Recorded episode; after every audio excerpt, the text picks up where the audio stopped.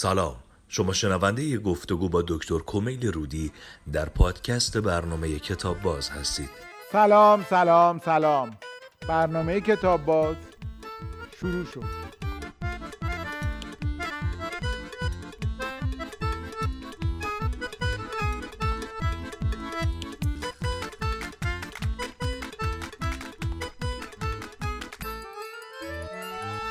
آقای دکتر کمیل رودی استاد دانشگاه و مدرس سواد مالی به کتاب باز خیلی خوش اومدید سلامت باشید سلام خدمت شما و بینندگان عزیز. ارادتمندم. آقای رودی سواد مالی یعنی چی؟ سواد مالی مجموعی از دانایی یعنی آنچه که می‌دانیم درباره امور مالی. مجموعی از احساسات و نگرش های ماست. آنچه می‌خواهیم درباره امور مالی.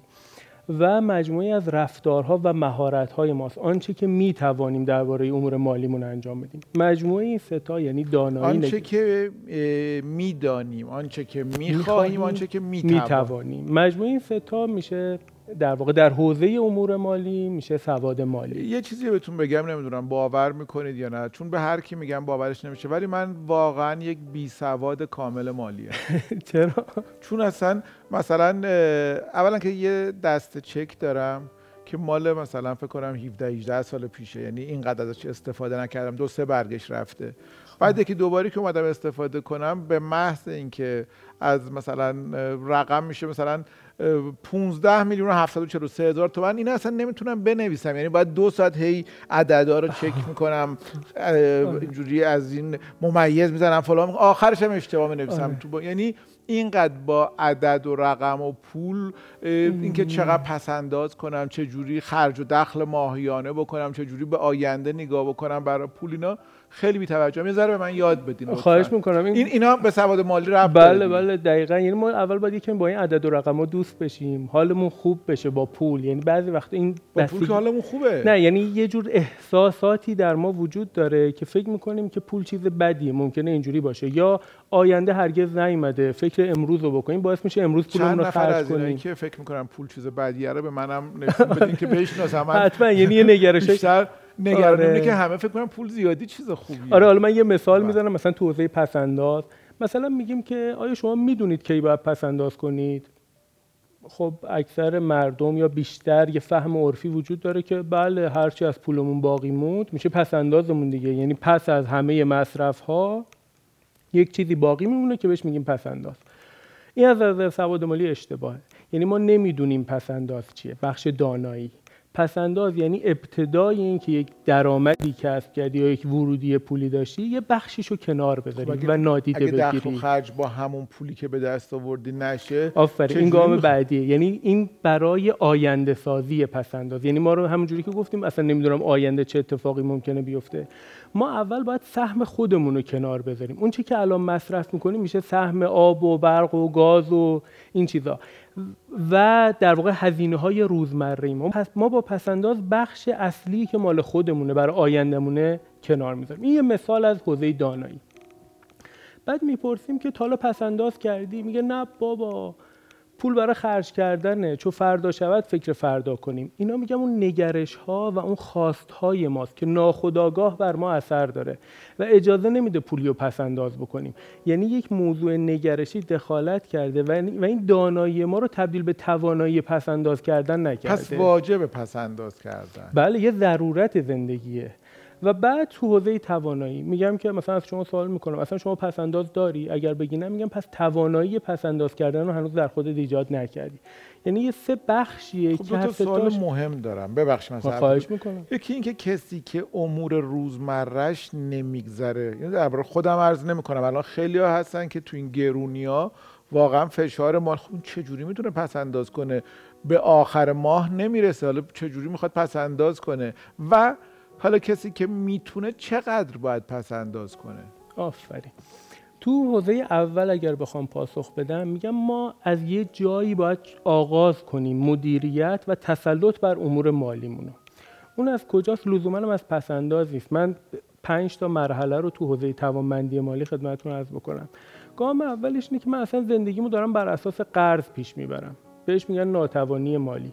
یعنی قرض می‌گیرم قرضم هم با قرض پس میدم. یعنی حتی قرضم هم نمی‌تونم پس بدم. قرض هامو از طریق قرض کردن از دیگران پس قرض میدم. بیشتر. بله قرض رو قرض و بدهی روی بدهی بدهی مفرط میشه. و این زندگی منو کاملا از ریل خارج می‌کنه. یه موقع نه میگم که من دارم تقلای مالی می‌کنم. یعنی زندگیمو با قرض میگذرونم. ولی می‌تونم قرض هامو از درآمد آیندهم پس بدم. اینم خوب نیست یعنی در واقع آینده خاری دارم می‌کنم. اما به هر حال دارم اینجوری دخل و خرجم تراز می‌کنم. مرحله سوم اینه که تعادل دخل و خرج. یعنی آنچه که به دست میارم خرج میشه. یه پله بالاتر از قبلی است مرحله چهارم تاباوری مالی یا امنیت مالیه. یعنی نه تنها دخل و خرجم با هم می‌خونه بلکه اگه یه شوکی هم به من وارد بشه. حالا این شوک ممکنه عاملش خودم باشم مثلا بیمار بشم درآمدم قطع بشه از کار بیکار بشم. نه یه شوکی از بیرون از حوزه اقتصاد به من وارد بشه. اگه تاباور باشم می‌تونم از این شوکه عبور بکنم. حالا پسنداز که حالا چند تا ویژگی داره خدمتتون عرض می‌کنم می‌تونه منو تاباور بکنه یعنی از شوک عبور بده.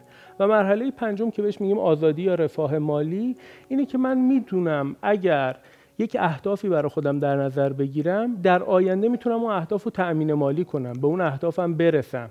یعنی این افق دارم که اگر مقداری تلاش بکنم می‌تونم همه آنچه که می‌خواهم رو در آینده به دست بیارم. حالا این پسانداز کردن در واقع ما را برمیگردونه به اون ریل اصلی زندگی. یعنی حتی ممکنه الان بگیم دخل و خرجم نمی‌خونه. میگم باز یه بخشی رو پسنداز بکن. چرا که اگر تو پولهای کوچیک نتونی مدیریت بکنی تو پولهای بزرگم نمی‌تونی. واقعا اینو نمی‌فهمم که وقتی دخل و خرج نمی‌خونه چه جوری پس انداز ببینید اصل پسنداز کردن نادیده گرفتن بود دیگه. اگر این دانایی رو بپذیریم که نادیده گرفتنه مثلا یه نفر میگه من حقوقم یک میلیونه. اصلا نمی‌رسه. بهش میگم ببین حقوق تو در واقع یک میلیون نیست. حقوق تو 800 هزار تومنه. اصلا 20 درصد باید نادیده بگیری. حالا این 20 درصد تو سه بخش توضیح میشه. همون که گفتید مقدارش چقدره. یه قاعده سرانگشتی میگه 10 درصد برای صندوق اضطراری یعنی همون روز مبادا هایی که قدیما می‌گفتن 5 درصد پسنداز و 5 درصد هم صندوق اضطراری. در واقع ما وقتی یه حقوقی رو دریافت می‌کنیم 20 درصدش رو منتقل می‌کنیم به آینده و آنچه که در زمان حال باید مصرف بشه اون 800 هزار تومن. اگه مثلا آدم های زیادی دائم دارن پول پس انداز می‌کنن. تمام عمر به خودشون سختی میدن و پس اندازی که هرگز هم استفاده نمی‌کنه. خب این باز تو سواد مالی یه نکته دیگه داره که میره تو حوزه سرمایه گذاری یعنی میگیم شکل نگهداری از این پسندازها باید چه شکلی باشه؟ شکلش به صورت سرمایه گذاری که هم ارزشش حفظ بشه همین که بتونه آورده مالی داشته باشه. حالا سرمایه گذاری به چه دلیلی؟ به سه دلیل میشه آدم پس سرمایه گذاری بکنه. یکی اینکه یک هدف مالی داره. من می‌خوام مثلا یک خونه ای بخرم نمی‌دونم یه تلفن همراهی بخرم به این دلیل پولامو جمع می‌کنم. می‌دونم ارزشش کاهش پیدا می‌کنه یا قیمت اون افزایش پیدا می‌کنه. بنابراین پولمو در به شکل سرمایه نگهداری می‌کنم. و حالا در واقع تو اون آینده ای که من یک اهداف مالی دارم یک برنامه مالی دارم ازش استفاده می‌کنم اتفاقا یعنی اینجوری نیست بهرهمند میشم از اون چیزی که در واقع امروز دارم جمع می‌کنم ولی اونایی که یه عمر فقط پس انداز این می‌کنن اشتباهه آره نه خودشون استفاده می‌کنن نه کس دیگه ای رو می‌ذارن بله. خب این اشتباهه آره. یعنی توی حوزه سواد این مالی- دوباره بی سوادی بله بله یعنی یک تعادلی بین حال و آینده باید وجود داشته باشه وقتی داریم به کار میگیم. اینا همه دانایی و توانایی و در واقع نگرش هایی درستی به پول و امر مالیه که ما باید رعایتش بکنیم. اگر که کتابی هست که میشه معرفی کرد برای بی سوادهایی مثل من لطفا معرفی بکنید. حتما بله. به موقعش در واقع بهش برسیم. من الان می‌خواید یا ب... نه اگه- الان هم معرفی بکنین چقدر عالی. آره یه کتابی فکر کنم جلوی شما هم هست این؟ زیریش کتاب معمار امارت. معمار امارت. دفتر حساب مدیران مالی خانواده. دکتر کمیل رودی آکادمی هوش مالی. این چیه آقای دکتر؟ ببینید سواد مالی شیش سرفصل اصلی داره. شامل خرج و پسنداز یعنی من چجوری باید خرج بکنم و چجوری پسنداز بکنم؟ مدیریت اعتبار و بدهی کی بدهکار باید بشم کی نباید بدهکار بشم چجوری بدهیامو پس بدم؟ کاریابی و درآمد چه شغلی داشته باشم چگونه از اون شغل درآمد کسب بکنم؟ سرمایه گذاری چجوری پول برای من کار بکنه بدون اینکه من برای پول کار بکنم؟ و وقتی سرمایه گذاری می‌کنم با یه ریسک هایی مواجه میشم. و ممکنه پولم از دست بدم. مدیریت ریسک و بیمه بلد باشم و در نهایت همه اینها رو دارم یه جور تصمیم گیری مالی در موردش انجام میدم. این کتاب, این پر- کتاب بله. میاد همه این شش سرفصل رو پوشش میده. سواد مالی 6 سرفصل و 127 مفهومه. من اینو طی سی الی سی و چهار صفحه کل سواد مالی رو توضیح دادم و تو بخش دومش ابزارهایی رو گذاشتم که افراد بتونن مثلا تو حوزه خرج و پسنداز هزینه های روزمرهشون رو بنویسن. خیلی جالبه. مثلا این ماه پنجم بودجه ماهانه صندوق بله. پسنداز صندوق اضطراری صندوق یاری دیگران مسکن خوراک پوشاک آرایشی بهداشتی تفریح مهمانی رفت و آمد خدمات درمان لوازم خانگی خانه هدیه خودرو بدهی رشد فردی جمع. بعد هزینه خب این خیلی وقت نمیگه مگه آدم مثلا چقدر پول داره آره ببینید اولین راه این که ما بتونیم مسلط بر امور مالیمون بشیم اینه که بیرون از ذهنمون ببینیمش. ما وقتی امور مالی رو در ذهن خودمون میچرخونیم این تبدیل به نگرانی میشه. نگرانی هیچ کمکی به اداره زندگی ما نمی‌کنه. ما باید بتونیم این اعداد و ارقام رو از ذهنمون بیرون بیاریم و روی کاغذ بیرون از خودمون بهش نگاه بکنیم. وقتی یه چیزی بیرون از ما قرار می‌گیره تبدیل به یه مسئله میشه. دیگه نگرانی نیست. و وقتی تبدیل به مسئله میشه قابل حل میشه. وقتی یه نفر مثلا به من میگه که دخل و خرجم نمی‌خونه میگم که خب چقدر نمی‌خونه؟ نمی‌دونه. میگم خب گاو اولش اینه که بدونی چقدر نمی‌خونه. ماهی 200 هزار تومان داری کم میاری یا ماهی 5 میلیون داری کم میاری. بعد اینکه بنویسی مثلا نوشتن هزینه ها عموما میگه خب چه اثری داره؟ نوشتن هزینه ها باعث میشه که من آگاه بشم نسبت به سبک هزینه خودم. و مثلا آخر ماه نگاه می‌کنم میگم اصلا قرار نبود من انقدر مثلا کافی شاپ برم. چرا انقدر هزینه کردم؟ خب، اصلا خودم یعنی یه ابزار کنترلی برای خودم میشه. نگران نیم همین ابزار کنترلیه. یعنی آدم دچار خصت نمی‌کنه. آفرین آفرین. خیلی نکته مهمی ها. یک انتقادی که به بودجه بندی وجود داره اینه که آدم خفیف میشه. ولی بودجه بندی این نیست. بودجه بندی یعنی ناآگاهی ما از تخصیص پول به خواسته هامون رو تبدیل می‌کنه به آگاهی. یعنی اصلا مهم نیست که شما تو بودجهتون 50 درصد درآمد رو تخصیص داده باشید به تفریح. هیچ اشکالی نداره. ولی این باید آگاهانه باشه. نه اینکه آخر ماه بگی که اه، من نصف حقوقم رفت مثلا به تفریح. این بده. ولی اگر آگاهانه داری این کار انجام میدی خیلی هم خوبه. در واقع بودجه ابزاریه که پول ما رو به مهمترین ارزش هامون تخصیص میده ممکنه این ارزشمون تفریح باشه ممکنه ارزشمون خانواده باشه ممکنه ارزشمون رشد فردی کتاب خوندن کتاب خریدن دوره آموزشی رفتن باشه. بودجه این کمک رو به ما می‌کنه میگه تو قبل از ماه کسی برای شما بودجه نمی‌نویسه. قبل از شروع ماه بودجه تو بنویس. چقدر می‌خوای به چی تخصیص بدی؟ در واقع بدونی داری چی کار می‌کنی. آفرین. این دانایی ما رو مسلط بر امور مالی می‌کنه و از اینکه ما نگران امر مالی باشیم تبدیل می‌کنه به یک حل کننده مسئله چقدر مالی. جالب. چقدر مفید و کاربردی. ما وقت بخش اولمون تموم شده. اجازه میدین من یه شعری از سعدی که نشون دهنده اینه که چه سواد مالی داشته. بخونم و بعد بله. بریم بر بخش دوم چرا که نه. آره فکر می‌کنم این سواد مالی دیگه. بله، سعدی دقیقاً. میگه چو دخلت نیست خرج آهسته تر کن که می‌خوانند ملاحان سرودی. اگر باران به کوهستان نبارد به سالی دجله گردد خشک رودی بله بله دقیقاً. سواد بله مالی بله. اتفاقا من اگه اجازه بدین قبل از این پایان این بخش یه نکته رو اضافه بله، کنم رو بله، همین شعر بله. سعدی سواد مالی میگه اولین کاری که برای تعادل دخل و خرجت می‌خوای بکنی این نیست که درآمد تو افزایش بدی بلکه باید هزینه ها رو کاهش بدی. چون دخلت نیست خرج آهسته تر کن. چون افزایش درآمد زمان بره دشواره بعد وقتی هم درآمد افزایش میدی اگر نتونی هزینه ها رو کنترل بکنی همواره با افزایش درآمد هزینه‌هات هم افزایش پیدا دکتر، ولی من فکر کنم بعد از این برنامه شما منو با یه آدم کمی خسیس تر تبدیل کنید. سلامت می‌کنم. بفهمه که چای میل دارین یا دمنوش چشم. دست شما درد نکن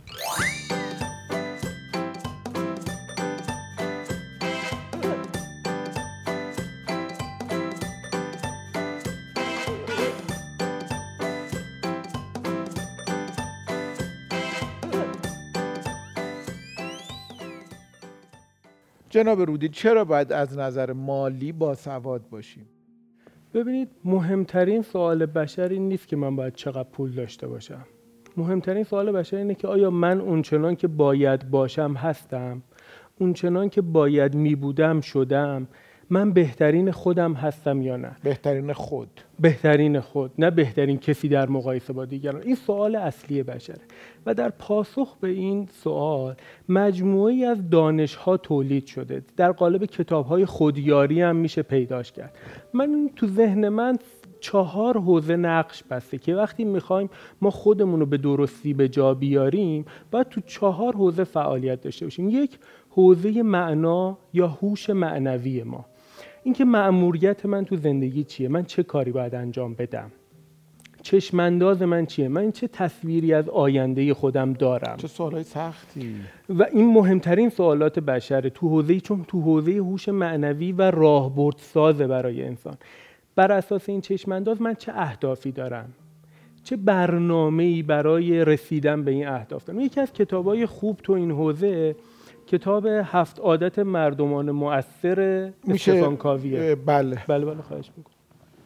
هفت عادت مردمان مؤثر استفان کاوی ترجمه محمد رضا آل یاسین درس های نیرومندی برای دگرگونی خیشتن.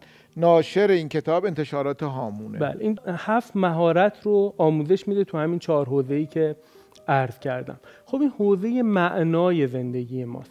من برای که بتونم این کار رو انجام بدم یعنی مثلا آموزش هایی مثل مدیریت زمانم همینجا قرار می‌گیره. یعنی من یه اهدافی دارم چگونه به این اهداف برسم.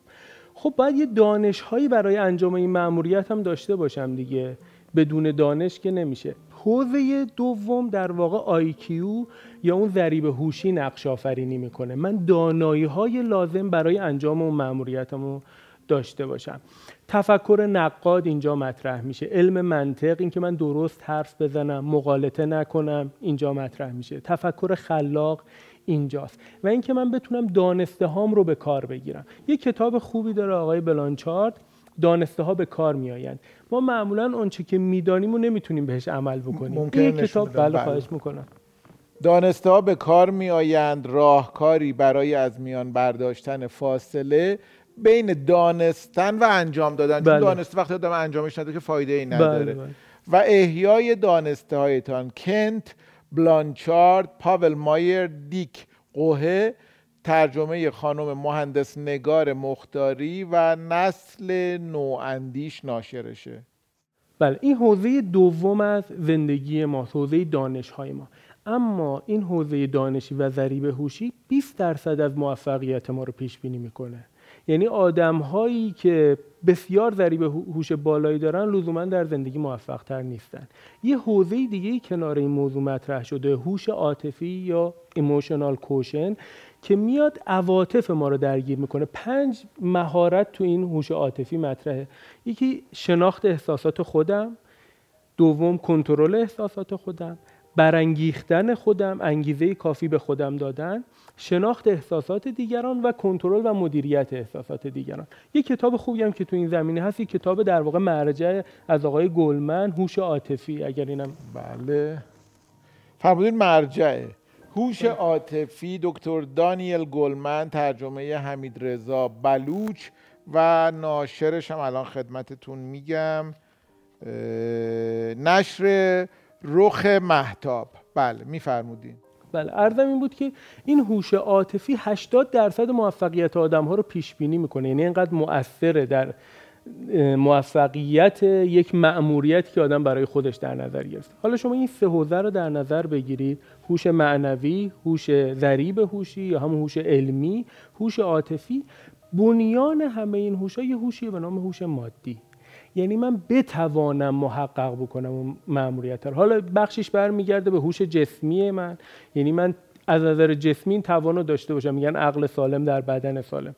که سه تا اصل داره قدرت انعطاف و استقامت. یعنی یک بدن سالم باید تو این شاخص ها رشد یافته باشه تا یک آدم رشد یافته باشه. و دومین بود این هوش در واقع مادی اون چیزی که ما بهش میگیم هوش مالی یا سواد مالی. یعنی بتونه تأمین مالی بکنه من رو. یک آدمی که تو هر این چهار هوش در واقع توسعه یافته باشه بهش میگیم یه آدم رشد یافته. لزوما بهترین آدم دنیا نیست در مقایسه با دیگران ولی مطمئنا بهترین خودشه. بهترین کسیه که می‌تونسته باشه. اگر تو این چهار حوزه خودش رو توسعه بده. یه تعبیری می‌خوام به کار ببرم. ما زیاد توی جامعهمون به قهرمان نیاز نداریم. ما به آدم های معمولی خوب نیاز داریم. آدم هایی که بهترین خودشون باشن. اگر راننده تاکسی هن بهترین راننده تاکسی باشه که می‌تونسته باشه. اگر خاربار فروشه اگر قصابه اگر معلمه. هر کسی بهترین خودش باشه. حالا تو این چهار حوزه مهمترین هوش چیه؟ مهمترین هوش هوش اقتصادی و هوش مالیه. از همش مهم از همش. چون پایه است. و اگر این سواد مالی رو نداشته باشه تو حوزه عاطفی صدمه می‌زنه. مثلا یک مثال بزنم در این حوزه. میگن که آدم هایی که استرس داشته باشن سریعتر خشمگین میشن و خشمگینیشون شدت بیشتری داره تو آسیب زدن به خودشون و دیگران. یعنی میره تو اگر من مثلا تو حوزه اقتصادی احساس تنش بکنم تو روابط عاطفی مشکل ایجاد میشه. تو حوزه دانایی مشکل ایجاد میشه. تو حوزه معنا مشکل ایجاد میشه. فکر می‌کنم زندگی اصلا بی مزه است. اصلا برای چی زندگی بکنم؟ وقتی یه شوک اقتصادی شدید به هم وارد میشه معنای زندگی من از دست میدم این هوش در واقع مالی یا این سواد مالی کمک می‌کنه که خدمت رسانی بشه به سایر ابعاد زندگی ما. به هوش علمیمون، هوش عاطفیمون و هوش معنویمون. در واقع این خدمتگزار سایر هوش هست. اون هوش معنوی راهبر زندگی ماست. هوش مادی خدمت گذارش بنابراین ما وقتی تو این حوزه توسعه پیدا بکنیم می‌تونیم تو سایر ابعادم بهتر توسعه این پیدا کتاب بکنیم. آخر در بله. هم این تو حوزه هوش مادی می‌تونه مطرح بشه. اون چیزی که ما بعد از اقتصاد بدونیم. ببینید بعضی وقتا ما احساس می‌کنیم یه غریقیم تو رودخانه خروشان اقتصاد. یه لحظه سرمون میره پایین یه لحظه سرمون میاد بالا. هیچی دستمون نیست. این کمک می‌کنه ما این رودخانه ها رو بشناسیم. سرمون هر از چنگایی نره زیر آب. یا حتی بتونیم شنا بکنیم. یا گاهی اوقات بتونیم برخلاف جریان این رودخانه خروشان شنا بکنیم. این به شناخت ما تو حوزه اقتصاد کمک می‌کنه. خیلی متشکرم. دید اقتصادی داستانی جذاب برای آموختن اقتصاد. چقدر جالب. پیتر دی شیف اندرو جی شیف ترجمه سهند همزه‌ای و انتش... گروه پژوهشی صنعتی آریانا انتشارات آریانا قلم. بله میفرمودی. بله. خب حالا من یه مثال اگر بخوام بزنم تو حوزه سواد مالی. ببینیم ما مثلا میگیم بدنمون سالم باشه. مثلا از این چهار تا پله احیانا ممکنه من بیفتم وقتی از این پله ها بالا برم. بله. اگر ورزشکار باشم آسیب کمتری می‌بینم. بله بله. یا اینکه من اصلا هدفم اینه که از این پله ها بالا برم. بنابراین اگر توان جسمانی خوبی داشته باشم به سادگی می‌تونم از این پله ها بالا برم. سواد مالی این کمک رو به ما می‌کنه. اگر یک جایی نیاز پیدا شد یعنی ناخواسته یک عامل بیرونی بر من وارد شد و یک نیا یک گپی ایجاد کرد یک شکافی توی زندگی من ایجاد کرد سواد مالی به من کمک می‌کنه که ازش عبور بکنم. شما خودتون آدم پولداری هستین؟ آخه خیلی سوال خوبیه ها و خیلی هم تو ایران خیلی ببخشید. آه، نه نه. نه آخه اینقدر داشتیم آره، گفتم آره. که میگم چقدر الان. خیلی سوال خوبیه و دوست داشتم این سوال رو بپرسید اتفاقا. ما تو ایران خیلی کنجکاویم نسبت به میزان دارایی دیگران یا میزان دارایی خودمون. اتفاقا سواد مالی میگیم اصلا مسئله میزان پولی که داری نیست. مسئله مدیریت پولاته یعنی ممکنه شما با 800 هزار تومن زندگی خوبی رو بتونی داشته باشی. با 8 میلیون کیفیت زندگی رو تجربه یعنی نکنی. مسئله رضایته. آفرین آفرین. این اصلا مسئله این نیست که من چقدر پول دارم. مسئله اینه که الان پولم رو دارم درست مدیریت می‌کنم که آدم خوشحال و رضایتمندی باشم. ببخشید. یه ذره شعاری نیست. نه این یه می‌دونین چی علمه میگم؟ چرا. یه ذره شعاری نیست؟ یعنی واقعا کسی می‌تونه با از یه حد اقلی کمتر داشته باشه و باز هم سعی کنه مدیریتش کنه و باز هم خوشحال باشه. نه. به نظرم دور از ذهن. نه. این حرف شما درسته. ببین تو مسئله پول و رضایتمندی از یک کفی پایینتر رضایتی وجود نداره. افراد ناراضیان و اتفاقا زمینه های اجتماعی و آنچه که دست حکمرانانه باید اون کف رو تأمین بکنه. بسترهاش رو تأمین بکنه نه اینکه پول مستقیم بده. بسترهایی باید تعیین بشه که همه مردم بتونن تو اون کف زندگی بکنن. حالا میگن که چقدر می‌خواد که من به رضایت برسم؟ میگن که درآمد فعلیت آدم ناراضی تا هشت برابر افزایش پیدا بکنه دیگه اوج رضایت رو احساس می‌کنه. خب؟ ولی از هشت برابر به بعد دیگه هیچ کیفیتی تو زندگی اضافه نمیشه. یعنی اصلا دیگه وابستگی رضایت و پول قطع میشه. حالا این هشت برابره برای یه نفر ممکنه همین هشت برابر باشه. میگم personal finance personal مدیریت مالی شخصی امری کاملا شخصی است. ممکنه برای شما متفاوت باشه. یعنی ما تو ادبیات در واقع کهنمون خیلی از این مسائل آره من یاد یه شعر افتادم. خیلی هم شعر عجیبیه به نظرم. خیلی خیلی مشتاق خیلی. شدم بهش نه. آره اصلا بی‌نظیره به نظر مال مولویه ابتدای مصنوی. میگه که گر بریزی بحر را در کوزه ای چند گنجد؟ قسمت یک روزه ای آدم از دریا هم داشته باشه. وقتی توی کوزه مصرفش می‌خواد بریزه اندازه همون کوزه بله، قسمت بله. یک بقیهش میریزه بیرون. بله. چند گنجد قسمت یک روزه کوزه چشم حریسان پر نشد تا صدف قانع نشد پردر نشد. آفرین. یعنی حالا این مفهوم علمی قناعت تو سواد مالی بهش میگن در واقع آزادی مالی. ببین مثلا ممکنه بگه من, من بگم که من یک تلفن همراه خاصی رو می‌خوام ولی الان پولش رو ندارم. آخه چقدر مثلا من آدم بدبختیم یه موقع هست من میگم که من اصلا نمی‌خوام اصلا مسئله پول نیست. مثلا اینه که من به اون نیازی ندارم. من غنیم از اون. یه حالت استقنا میده. حالا این استقناع من تو چه سطحی از درآمدی این دست منه. ممکنه من با سه میلیون به استقنا برسم و بینیاز از عالم و آدم بشم ممکنه یک نفر با 300 میلیون نرسه چون ته نداره اگه بخوایم بله. بریم اگر بله، بخوایم. هی بیشتر بخوایم چیزایی که دیگه استفاده ای هم برامون نداره یعنی از یه حدی به بالا دیگه آدم با- با بله. پول کاری نمی‌تونه بکنه بله دقیقا به همین دلیلی که میگیم که این نسبت پول و رضایت باید به درستی در زندگی ما تعریف بشه. یه نسبت طلایی داره با سایر حوزه های زندگیمون. این هوش مالی یا این سواد مالی اصل زندگی ما نیست. این قرار خدمت بده به حوزه معنای ما. فکر می‌کنم برای کسایی که درآمد زیادی دارن این حرف ها خیلی خوب و مفیده.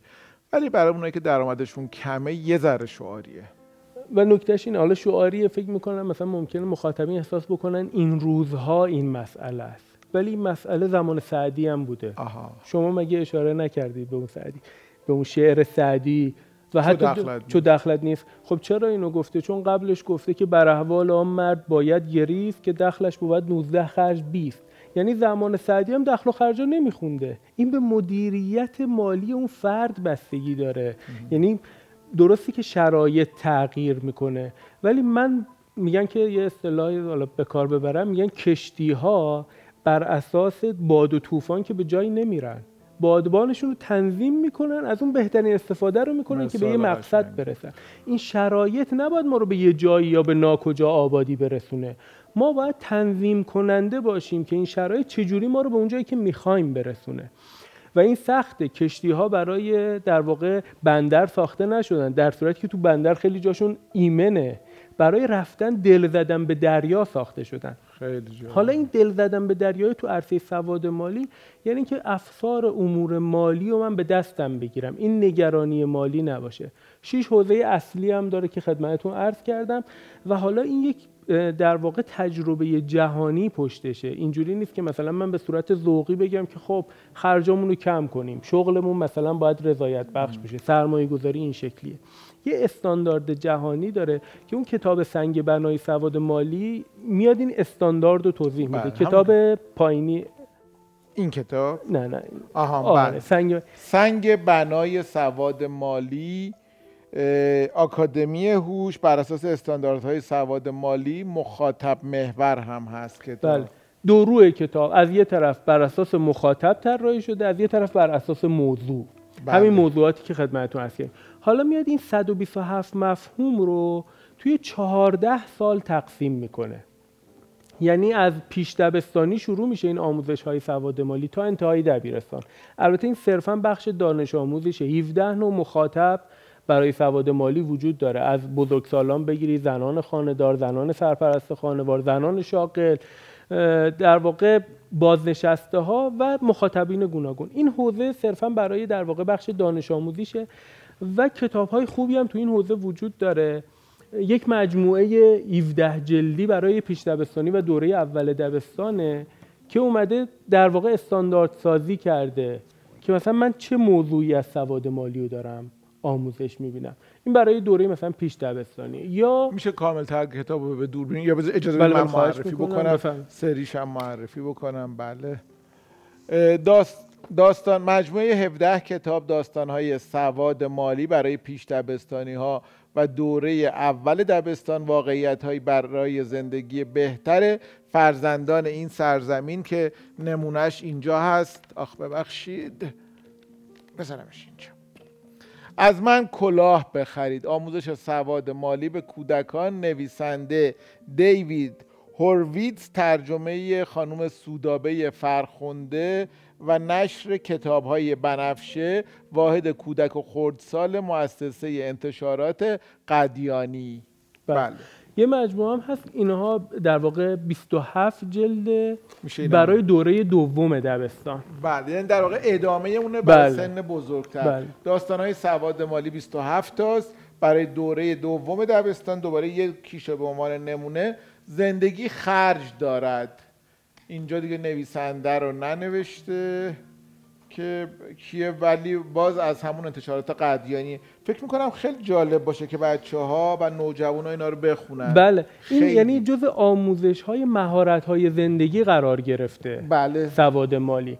حالا یه موقع هست من الان میگم می‌خوام با سواد مالی بشم تو دوره بزرگسالی خب آموزش ها وجود داره مثلا همون نمونه کتاب معمار امارت برای بزرگسال نوشته شده.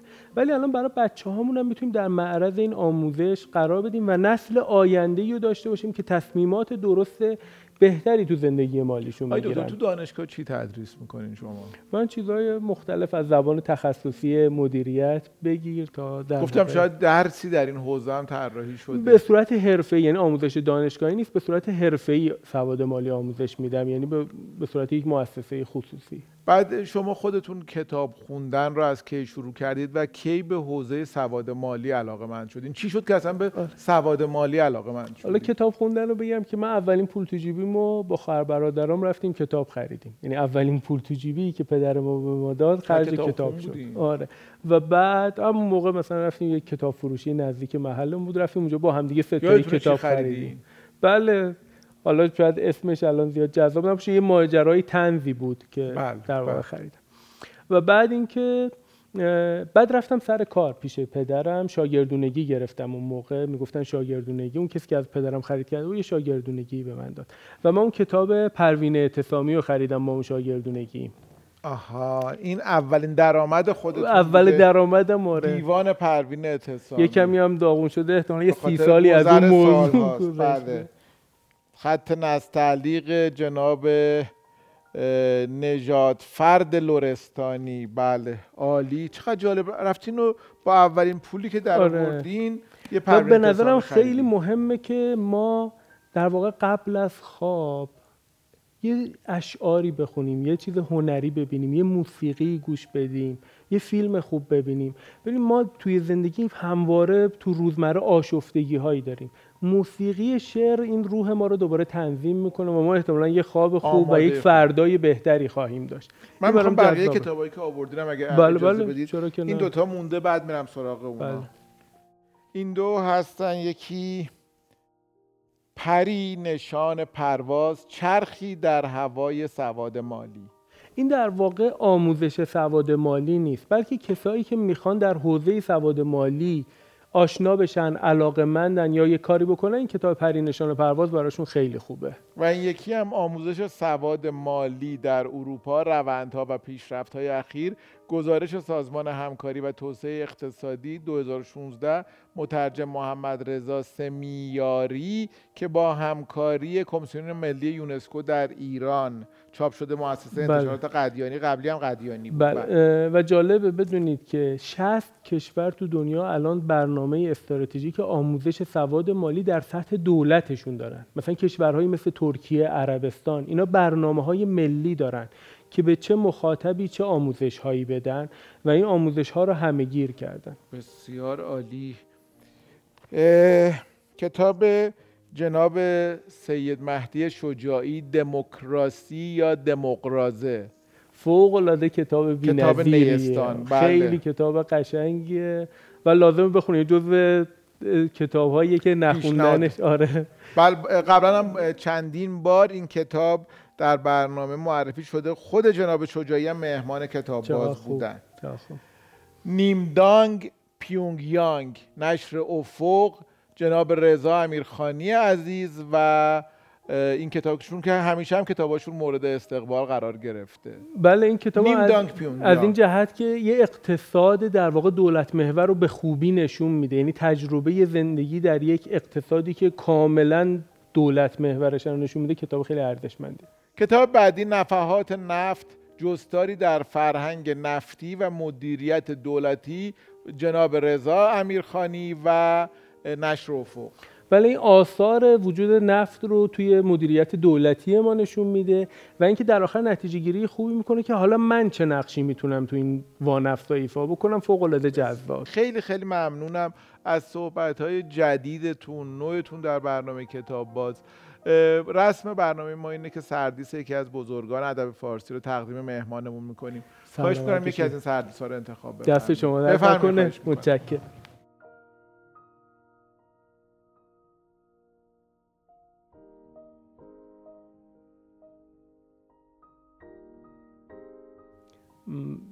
فکر می‌کنم چون چند بار ذکر سعدی شد بسیار عالی. بله دلیلش هم که فرمودید. بفرمایید. اینا رو ما ضد عفونی کردیم. حالا بعدش خودتونم. یه بار دیگه ضد عفونی بکنید. من با کمی فاصله بیادبی منو خواهش ببخشید. یه عکسی بگیرم به یادگار. باز افتخار. خیلی خیلی متشکرم از حضورتون در برنامه ما. توی کتاب باز آرزومون اینه که مردم بیشتر کتاب بخونن و بیشتر با هم حرف بزنن. و اثرگذار هم بوده. ارادتمندم. برنامه خیلی پرنفوذی. خیلی خیلی متشکرم از. اینکه دعوت ما رو قبول کردید